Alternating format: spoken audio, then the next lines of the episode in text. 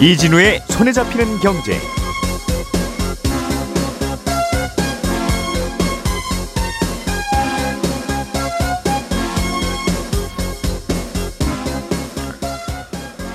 안녕하십니까 이진우입니다. 우리나라의 자동차 회사와 배터리 회사들에게 영향을 꽤 줄 수 있을 것 같은 법안이 유럽에서 발표됐습니다.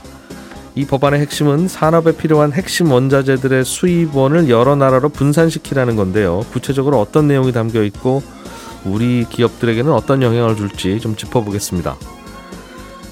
요 며칠 미국과 유럽의 은행들 관련한 좋지 않은 뉴스들이 계속 나오고 있습니다. 미국에서는 퍼스트 리퍼블릭이라는 은행이 또 위기에 빠진 것 같고 유럽에서는 크레딧 스위스 은행이 결국 다른 은행에 인수가 됐습니다. 이 두 가지 소식 자세하게 정리해 드리겠습니다. 3월 20일 월요일 손에 잡히는 경제 바로 시작합니다. 우리가 알던 사실 그 너머를 날카롭게 들여다봅니다.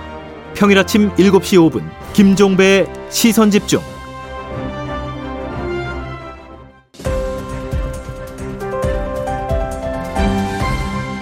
이진우의 손에 잡히는 경제. 예, 안개인지 미세먼지인지 아무튼 앞이 잘 안 보이는 아침입니다. 어, 경제 뉴스들 그러나 저희가 선명하게 정리해 드리려고 모였습니다. 손에 잡히는 경제 박세훈 작가, MBC 양효걸 기자 그리고 월요일에 목소리 안승찬 기자 이렇게 세 분과 함께합니다. 어서 오세요. 네, 안녕하세요. 자, 오늘은 양효걸 기자가 준비해 오신 소식부터 들어보겠습니다. 우리 기업들에게 영향을 주는 법안인 것 같은데 이게 스- 어, 핵심 원자재법 영어로는 CRMA라고 부르더군요. 네. 말이 좀 복잡하긴 한데 한마디로 이 산업에 꼭 필요한 핵심 원재료에 대해서 중국 집중을 막겠다는 겁니다. 그래서 음. 유럽은 34개의 핵심 원자재 중에서 전략적 원자재로 구리, 코발트, 망간, 니켈, 히토류 이렇게 16가지를 딱 정해놓고 있거든요. 예. 이 핵심 원자재들을 EU 안에서 어떻게든 자체적으로 조달할 것인가 이걸 정해놓은 법입니다. 음. 이 최근 핵심 원자재법의 초안이 공개된 건데 예를 들어서 이런 조항이 있습니다. 제3국산 전략적 원자재 수입 비율을 2030년까지 65% 이하로 제한한다는 건데 예. 쉽게 말해서 핵심 원자재에 속하면 이거를 한 나라로부터만 사오지 말고 여러 나라로 수입선을 분산시키라는 이야기입니다. 음. 이 겉으로 들어보면 뭐 당연해 보이는데 여기서 제3국으로 가장 먼저 떠오르는 게 중국이죠. 그래서 현재 EU는 히토류와 리튬 등 주요 원자재 90% 이상을 중국산에 의존하고 있거든요. 그 의존도를 줄여보자는 뜻이겠네요. 네. 음. 이 세부적으로 보면 더 좀 심각합니다. 그래서 EU는 히토류의 98%, 리튬의 97%, 마그네슘의 93%를 중국산을 쓰고 있습니다. 음. 아, 이 자원들은 모두 전기차나 태양광 패널 이게 앞으로의 유망 산업에 꼭 필요한 것들이거든요. 그래서 예. 다시 해석해 보면 미국에 이어 유럽도 중요한 원자재에 있어서는 중국 의존을 줄여나가자. 즉 음. 탈중국에 대한 법적 기초를 만든 것으로 보고 있습니다. 이해는 돼요. 우리나라도 석유를 중동에서 수입해 오는 거 좀 줄입시다. 저쪽 해협 막히면 큰일입니다. 네. 그 얘기 당연히 할 수 있는 거니까 네. 이해는 되는데. 유럽 기업들이 그런 원자재들을 중국 거를 사다 쓰는 건 뭐 중국이 단가가 싸거나 네. 중국 말고는 물량 나오는 곳이 없거나 네. 그래서 그런 걸 텐데 맞습니다. 불가피한 측면도 있는데 그래서 EU는 좀 시간을 두고 EU 안에서의 생산량을 좀 늘려보자 이렇게 이야기하고 있고요. 찾아보면 우리 땅에도 있을 거야. 네. 좀 비싸서 그렇지. 맞습니다. 음. 이 전략적 원자재 역내 채굴량, 그러니까 직접 캐내는 거는 한 10% 이상, 그 다음에 가공량은 40% 이상, 그리고 재활용 비율은 한 15% 이상 달성을 해보자 이런 음. 목표를 또 제시했고요. 이 중국산 한꺼번에 몰아서 사오지 말고 여러 나라에서 수입하고 동시에 EU 안에서도 캐고 가공하고 아껴서 다시 쓰고 이렇게 해서 중국 의존도를 조금이라도 줄여보자 이런 의지를 보인 걸로 평가가 되고요. 아, 이런 조치들은 EU 안에 500명 이상 연간 매출 1억 5천만 유로 우리 돈은 한 2,100억 원 정도 이상인 기업에 대해서 주기적으로 감사를 실시하면서 이걸 지키고 있는지 이걸 확인하도록 어, 마련이 됐습니다. 그렇군요. 뭐 유럽 친구들 그렇게 뭐 열심히 잘 해봐 하고 격려해주고 우리는 그냥 먼산 바라보는 식으로 보면 제일 마음은 편한데 네. 우리나라에서 유럽으로 진출해 있는 기업들 네. 중에서 이런저런 원자재를 사다가 공장에서 뭐 만들어서 팔아야 되는 회사들도 있잖아요. 맞습니다. 그럼 거기는 그동안 중국산 사오던 것도 이 유럽의 기준에 맞춰서 네. 여기저기 조달원을 좀 바꿔야 되겠네요. 다 맞춰야 됩니다. 그래서 EU에 이미 진출해 있거나 공급망 안에 들어가 있는 우리 기업들이 모두 영향권에 들어가 있고요. 특히 이 법안에 영향을 많이 받는 게 이제 핵심 원자재를 많이 쓰는 어, 전기차라든지 아니면 배터리 음. 산업인데 어, 특히 배터리 시장을 보면 유럽은 이제 국내 배터리 3사 LG 에너지 에너지 솔루션, SK온, 삼성 SDI가 점유율 1위를 차지하고 있는 곳이거든요. 음. 그래서 더 중요성이 크다고 할 수 있고 국내 기업들도 원자재에 있어서는 중국 의존도가 상당히 높은 상황입니다. 그래서 네. 아, 지난해부터 뭐 미국, 호주, 칠레 뭐 이렇게 핵심 광물에 대한 공급망을 계속 이제 바꾸고 있긴 한데 이 조건을 맞추려면은 일단 원자재 사용 비율부터 꼼꼼하게 다시 좀 음. 따져봐야 된다 이런 이야기가 계속해서 나오고 있습니다. 미국도 비슷한 법을 얼마 전에 내놨었잖아요. 네. 미국 안에서 구입하거나 아니면 미국하고 FTA를 체결한 나라에서 사와라. 네, 맞습니다. 음. 근데 그나마 그래도 그 미국의 그 인플레이션 감축법보다는 그래도 양반이다 할 수 있는 게 어, 미국의 인플레이션 감축법과는 달리 EU 밖에 있는 기업에 대한 차별적인 조항이라든지 무조건 EU 안에서만 원자재를 뭐 사와야 된다든지 이런 요구 조건이 없다는 음. 점을 좀 들고 있습니다. 그래서 어, 이에 따라서 국내 배터리 3사와 같이 이미 좀 신속하게 유럽 시장에 진출했거나 네. 투자를 결정한 회사에게는 좀 새로운 기회로 작용할 수 있지 않겠느냐 이런 음. 긍정적인 해석도 나오고요. 특히 이번 조치가 중국을 좀 겨냥한 만큼 이게 유럽 시장에서 가장 치열하게 경쟁을 벌이고 있는 상대 중국 기업들을 좀 따돌릴 수 있는 좀 기회가 되지 않겠느냐 이렇게 음. 어, 해석도 나오고 있습니다. 사실 배터리는 중국 아니면 우리나라 회사들이 가서 다 만들어 팔고 있으니까 네, 지금은 맞습니다. 음, 중국 회사들이야 중국에서 조달 안 하면 또 뭐 그럴 수 있을 테니까 네, 네, 오히려 기회일 수도 있고 네, 다만 해결해야 될 숙제는 갑자기 쌓였, 쌓였다는 뜻이네요. 네 맞습니다. 아, 알겠습니다. 그러면 일단은 뭐 이런저런 산업들의 변화가 있을 것 같은데 원자재 캐러 다니는 그런 회사들은 일감 많아질 것 같고 네, 그리고 배터리 재활용하는 회사들도 일감 많아질 것 같고 그러네요. 맞습니다. 그래서 어 우리 앞서서 이제 우리 기업들한테 좀 기회가 될 수 있다고 이야기했던 거는 음. 이번 초안을 보면은 EU가 판단할 때 전략 프로젝트로 선정만 되면 예. 그러니까 자신들이 생각할 때 어, 공급망 안정이 좀 도움이 된다고 판단이 들면 음. 각종 행정 절차도 빨라집니다. 예. 어, 유럽답지가 않죠. 그리고 신속하게 통과 주는 것도 좀 포함이 돼 있고요. 음. 아까 말씀하신 것처럼 우리나라 업체가 좀 신경을 써야 하는 부분이 있습니다. 바로 이 폐자원 재활용 분야인데 재활용 규제가 강해질수록 폐기물 산업의 발달에 있는 중국에 좀 밀릴 가능성이 높아지기 때문인데 이 중국이 2000년대 초반부터 이 폐 배터리 회수 관련 정책을 내놓는데 우리보다는 이 분야에 있어서는 한 걸음 앞서 있다는 평가를 받고 있습니다. 어, 특히 이번 안에는 이 전기 모터에 꼭 필요한 영구 자석을 분리해서 재활용해야 된다는 조항이 꼭 들어가 있거든요. 예. 이 부분에 있어서도 이 자동차 업계의 대응이 좀 필요하다는 분석이 나오고 음. 있습니다. 우리는 아직 이런 거 해본 적이 없으니까 뭘 어떻게 해야 되는지 아직 모른다는 거네요. 재활용 측면에서 음. 그렇습니다.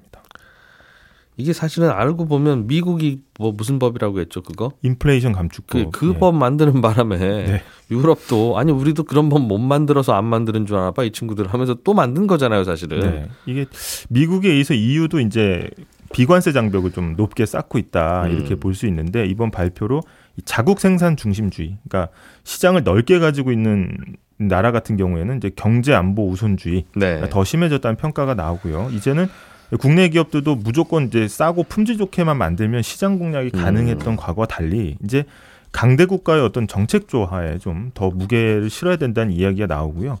그래서 이제 어, 정부의 역할론도 계속해서 나오고 음. 있습니다. 그래서 과거와는 달리 이제 현지 시장에 빨리 들어가고 여러 조건을 빠르게 맞출 수 있는 그런 모델로 바뀌어야 된다. 어, 이런 음. 지적들이 나오고 있습니다. 어디서든지 제일 싼 거 갖다가 제일 저렴하고 좋게 가성비 좋게 만들면 다 팔리던 시절이 끝났다는 얘기네요. 맞습니다. 사실은 그게 제일 좋은데 우리에게도 좋고 전 인류에게도 좋고 네, 이게 또 수출 중심 음. 경쟁이 우리나라는 특히 좀 만들어서 수출만 하면 되는 거였는데 그게 제일 좋은데. 네, 그 영화관에서 누가 하나 앞에서 일어나서 보니까 이제 다 일어나서 보는 거죠. 불편해, 다 불편하게 네, 찾아야 되겠네요. 안승찬 기자님, 예. 이게 지금 미국의 은행들 관련 뉴스가 오늘 새벽에도 겨우 그 크레딧 스위스 여기도 결국 그 UBS한테 인수됐다고 속보가 나오고 뭐 그게 이제 아시아 시장 장 열리기 전에 빨리 숙제 해결하려고 그랬던 거 아니겠습니까? 그렇습니다. 미국에서는 퍼스트 리퍼블릭이라는 은행이 심각한 모양이에요. 또 그렇습니다. 뭐 계속 나오고 있는데 어, 퍼스트 리퍼블릭 은행은 총 자산이 한 2천억 달러, 달러 정도 되는 뭐 미국에서 한 14위 규모의 은행입니다. 예. 그래서 파산한 뭐 실리콘밸리 은행보다 약간 더 큰 은행이라고 보시면 되는데 여기도 음. 지금 뱅크런 때문에 지금 흔들리고 있는데요.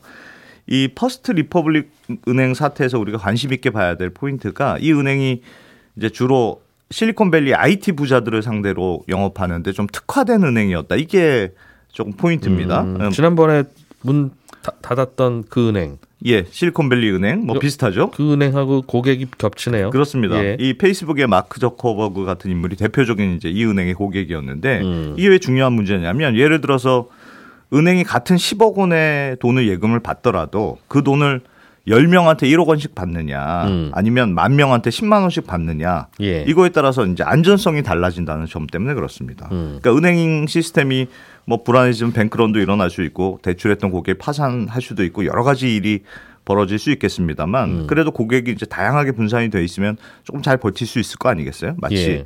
주식 투자할 때 한 바구니에 담지 않고 포트폴리오 다양하게 음. 해놓으면 위험이 위험이 분산되는 거하고 마찬가지인데 퍼스트 리퍼블릭 은행의 경우에는 어, 좀 큰 손들에 영업을 의존하고 있는 구조여서 사실상 뭐 몇몇 종목에 몰빵해서 투자한 거나 마찬가지로 음. 볼수 있고 그래서 몇 명만 돈을 빼도 바로 예금이 부족해지는 뭐 이런 일이 벌어지는 거죠. 실제로 미국의 지금 예금자 보호 한도가 25만 달러로 돼 있는데 네. 이 퍼스트 리퍼블릭 은행은 전체 예금자의 70% 가까이가 예금자 보호 한도를 넘은 고객으로 나오거든요. 거액 예금자들이 많았던 그렇습니다. 뜻이네요. 예, 그만큼 분산이 덜 되어 있으니까 좀 위험에 취약했던 구조라고 볼 수 있고요. 음. 말씀하셨 그 뱅크 오브 아메리카라든가 뭐 골드만삭스 이런 큰 은행들은 예금자 보호 한도 넘어선 고객이 30%대 정도니까 이거하고 음. 비교하면 꽤 치우쳐서 영업을 했다고 볼 수 있습니다. 네. 어, 말씀하셨던 그 이미 파산한 실리콘밸리 은행이라든가 시그니처 은행 이런 곳들은 이 퍼블, 퍼스트 리퍼블릭 은행보다 더 심했던 경우거든요. 이 예금자 보호 한도 넘은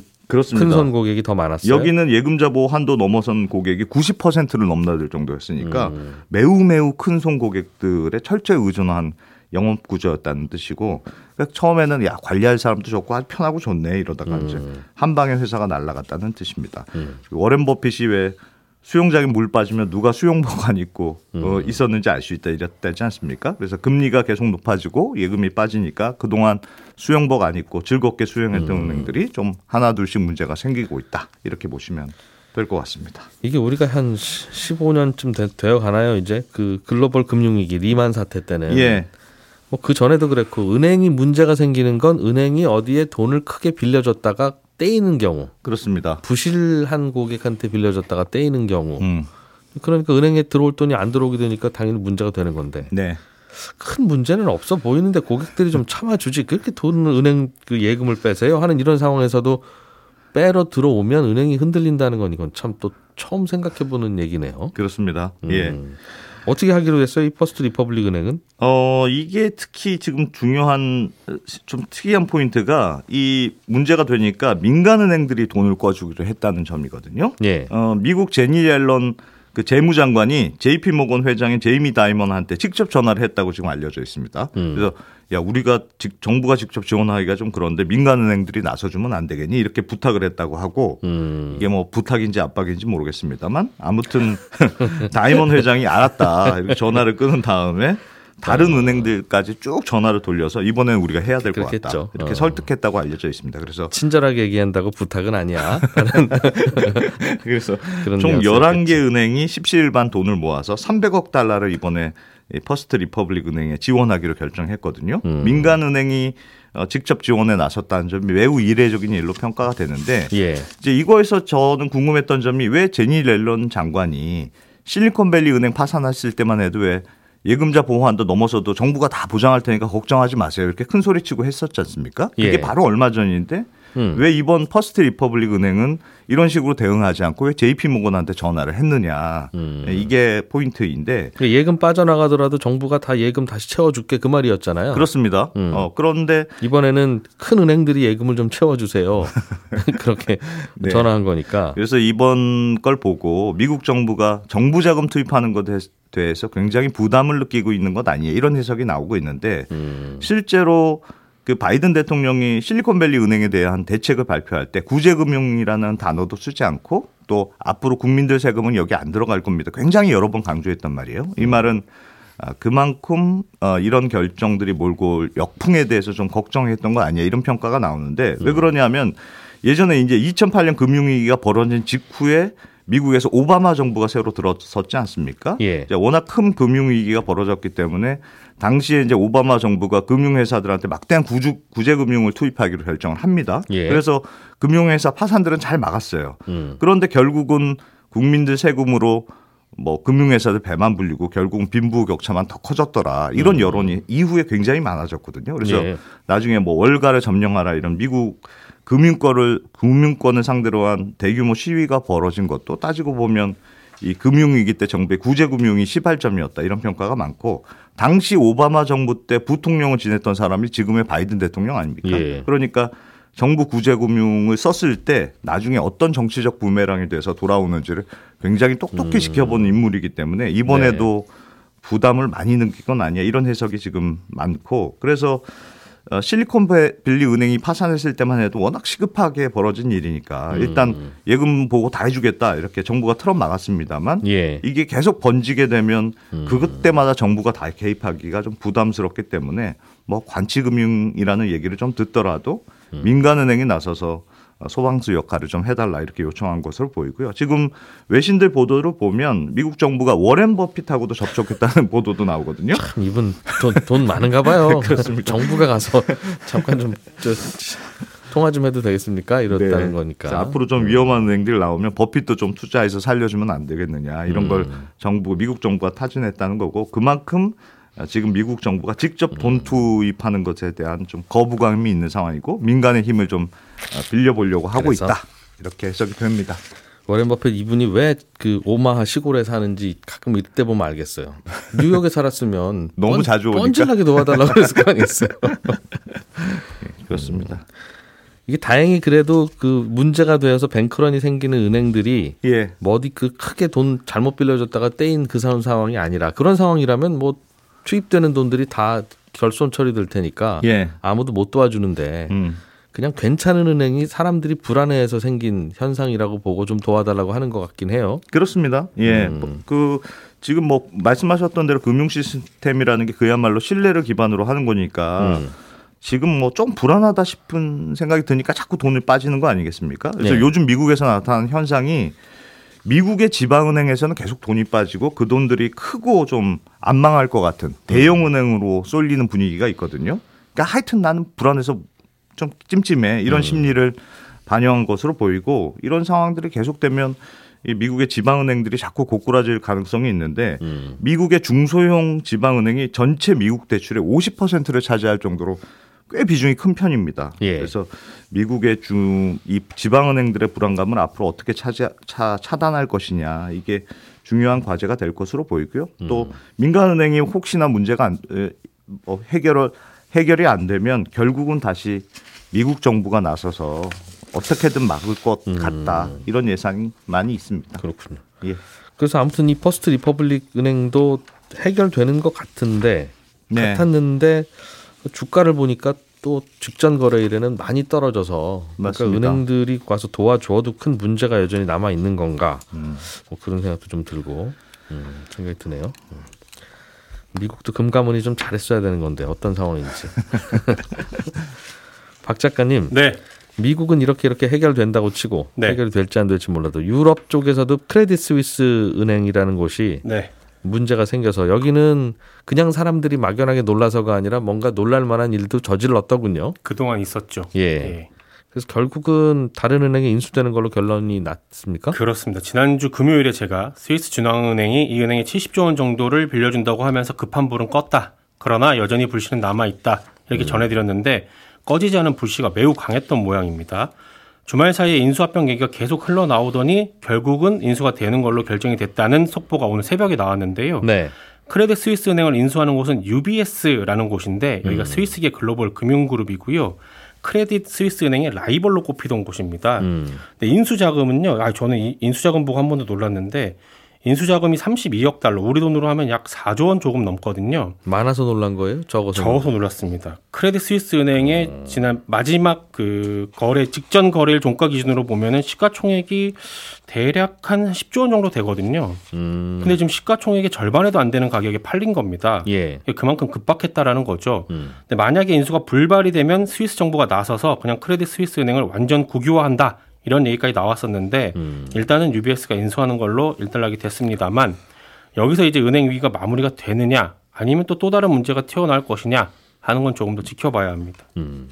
크레딧 스위스는 무슨 문제가 구체적으로 있어서 이런 일이 벌어졌던 거예요? 여기가 투자은행인데 예. 요몇 년간 투자를 썩 잘하진 못했어요. 투자은행이 투자를 못했군요. 그렇습니다. 그러다가 2년 전에 투자 손실을 크게 입었는데 그래도 그 투자 손실 자체는 견딜 만한 수준이었거든요. 이 회사가 가지고 있는 규모를 보면. 그런데 투자 손실을 입었다라는 사실의 불안감을 고객들이 느끼고 투자자들하고 고객들이 맡겼던 예금을 빼고 있었습니다. 서서히 조금씩 서서히 조금씩. 빼고 있던 중에 지난주에 이제 미국의 실리콘은행 파산 사태가 터지니까 아유 더 불안하다라고 사람들이 생각을 하면서 뱅크런이 빠르게 일어났거든요. 예. 기사 나온 거 보니까 하루에 최대한 100억 달러씩 빠져나갔다라고 하던데 음. 그 어떤 은행이든 세상이 그 어떤 은행이라도 뱅크런이 일어나면 결국은 파산을 할 수밖에 없거든요. 음. 그런데 이때 제시되는 해결책이 두 가지가 있는데 하나는 누군가가 나서서 일단 보통은 정부가 나섭니다. 이럴 때는 예. 예금 인출 요구액을 감당할 수 있는 돈을 지원해 주든가 계속 예금 빠져나가는 그만큼 그만큼 누군가가 예금을 해주면 된다는 거군요. 그렇습니다. 신뢰하고. 네, 그러니까 불안해하지 마십시오라고 이렇게 다독여주면 되는데 그러면 빠져나갈 분들도 이제 좀 덜 불안해서 참을 수도 있고. 그렇습니다. 음. 아니면 이제 또 다른 누군가가 그 은행을 인수를 해가지고 예금 인출 요구 자체를 사라지게 만들어 버리는 건데 어쨌든 든든한 뒷백이 생겼다는 뜻이니까. 그렇죠. 음. 지난주 금요일까지는 스위스 정부가 나서서 돈을 지원해 주는 걸로 가닥을 잡았다가 이게 음. 어떤 이유에선지는 아직 잘 안 나왔는데 아무튼 UBS가 인수를 하는 쪽으로 방향을 튼 겁니다. 그렇군요. 그리고 시가총 하나만 더 말씀을 드리면 예. 어느 정도로 급했냐면 보통은 이렇게 인수합병을 하게 되면 주주들한테 이게 의견을 물어야 되거든요. 음. 스위스 법에도 나와 있어요. 6주의 시간을 주고 주주들하고 인수합병에 대해서 논의를 해야 되는데 오늘 아침 장 열리기 전에 끝내고 도장 찍어야 되는데요. 네, 이거 생략하기로 했습니다. 스위스 정부가 이번 건에 한해서는 이거 생략하고 연말까지 진행하겠다 이렇게 예. 발표를 해버렸습니다. 은행 문 열면 사람들이 뛰, 뛰쳐나와서 돈 찾으러 오느냐, 네, 안 오느냐, 네. 그 빨리 결정해야 되니까. 그렇습니다. 그리고 아시아 증시에도 영향을 줄수 있기 때문에 최대한 빨리 막은 걸로 보입니다. 그렇군요. UBS가 뭐 싸게 인수했다는 이야기도 있긴 있는데 UBS 입장에서는 그냥 망하게 내버려 두면 네, 그 고객들 다 자기한테 올 거 아니겠습니까? 그러니 내가 이 돈을 굳이 써야 되는 거야? 라는 생각을 할 수도 있, 있겠어요. UBS가 10억 달러를 제시했었는데 예. 크레딧 스위스 은행에서 그거 너무 적다, 좀 더 올려줘라 라고 음. 해서 30억 달러로 인수가 되는 걸로 마무리됐습니다. 다 그러니까 은행 같은 경우는 다 이제 정부에서 오고 가는 네, 그런 비즈니스인 것 같긴 해요. 예. 예, 오늘도 한승찬 기자, 양효걸 기자, 박세훈 작가 이세 분과 함께 했습니다. 저는 내일 아침 8시 30분에 찾아오죠. 이진우였습니다. 들어주신 청취자 여러분 고맙습니다.